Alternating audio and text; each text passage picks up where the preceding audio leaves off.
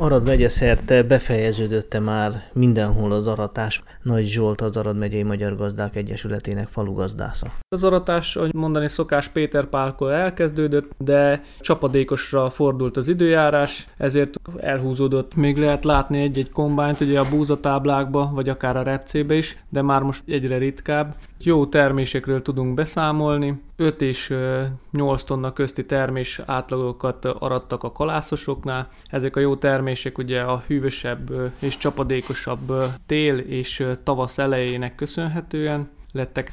Több gazda is beszámolt, hogy akár jégverés is volt a búzatáblájában, mint amikor Szempálan ugye levitte a templom tetőt is, ugye itt a környező gazdáknál úgymond elvert a kukoricát is, a búzát is, meg a repcéjüket is. Sok gazdának nem volt erre biztosítása, ez akkor következik be, ugye, amikor már szinte megérett a búza, és kipergett a szem a jég miatt, és a kalászokat is sokat letört a földre. Minőségileg a fehérje ugye alacsonyabb, mivel nagy volt a termés, ezért a minőség nem lett épp annyira jó, de még befolyásolta a tavasz végi kevés csapadék. Ugye április és májusban szinte alig volt itt környékünkön csapadék, ezért a szemek is megszorultak, és beltartalmi értékek gyengébbek lettek az elvártnál. A gazdák tudják-e tárolni a gabonát, vagy aratás után továbbadnak rajta? Hát elég sok gazda tárolja, amennyit csak bír, de sokan eladásra kényszerülnek, mert nincsenek megfelelő raktárak, szárítók, silók, Hát egyelőre nem tudjuk, hogy megéri kivárni, vagy nem. Ugye ezek az árak, ezek változóak. A tavalyi évhez képest, aki kivárt vele, jobb árban tudta idén értékesíteni a gabonáját. Mostan egy olyan 78 és 83-bani közt tudták értékesíteni a gazdák. Gondok voltak esetleg a szállításban, mivel sok cég nem adott kamiont úgymond a kombányhoz, ezért le kellett raktározni valahova és onnan felpakolni ugye több gazdának nincs akkora lehetősége, hogy raktározni tudja és utána szállítani, hanem direkt a földjéről tudja értékesíteni.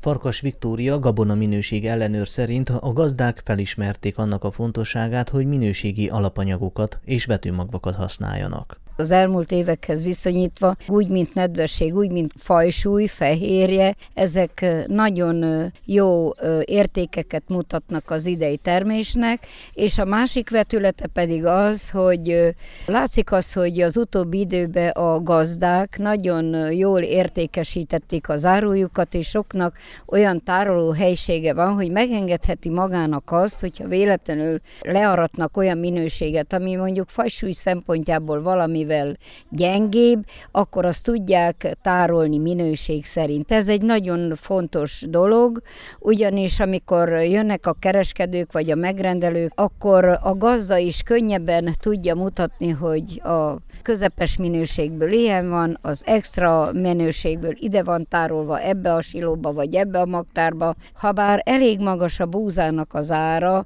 80-83 bani között van, viszont a jelen pillanatban a hazai kereskedőknek és a multinacionális cégeknek megjelent a külföldi konkurencia is, ugyanis már az idei termésből Németországba, Ausztriába küldtünk egyre jobban a külföldi kereskedők vagy feldolgozók is a román búza iránt érdeklődnek. Ebből profitálhatnak a termelők elsősorban, nekik származik előnyük ebből? Én azt mondom, hogy igen, mert sokkal magasabb árat fizetnek érte, tehát azt lehet mondani, hogy a gabonakereskedelem egy egész más fordulatot vett, és tényleg, hogy sokkal jobban lehet értékesíteni, mivel hogy a külföldi partnerek is érdeklődnek a román gabona iránt?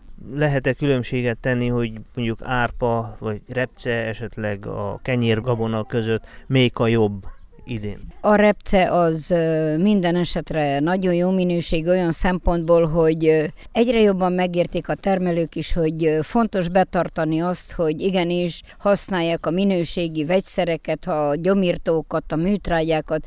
Azzal kellett volna kezdenem, hogy széles választék van a különböző vetőmagak iránt. Tehát azt lehet mondani, hogy elég kevés az idegen anyag, sőt a megengedett szabvány szerint szinte két százalék, két és fél százalékba általában beleférnek. Viszont a nedvességer arról abszolút semmit, mivel hogy volt olyan mérés is, hogy 4,5-től 6,2-ig, 6,7-ig annyira meg volt száradva. Az idén nincs a sok vörös szem, tehát nem tiszta fekete szem, amire azt mondjuk, hogy nem ért be, inkább mind fekete a repceszem, és úgy gondolom, hogy az olajtartalom is elég megfelelő, mert volt olyan, hogy 62-64, na mondjuk ez, ami nem ért be, és vörös a színe, erről azt kell tudni, hogy csupán annyiba befolyásolja az egészet, hogy kevesebb az olajtartalma, mint egy beérett szemnek, megérett szemnek. A búzánál az idén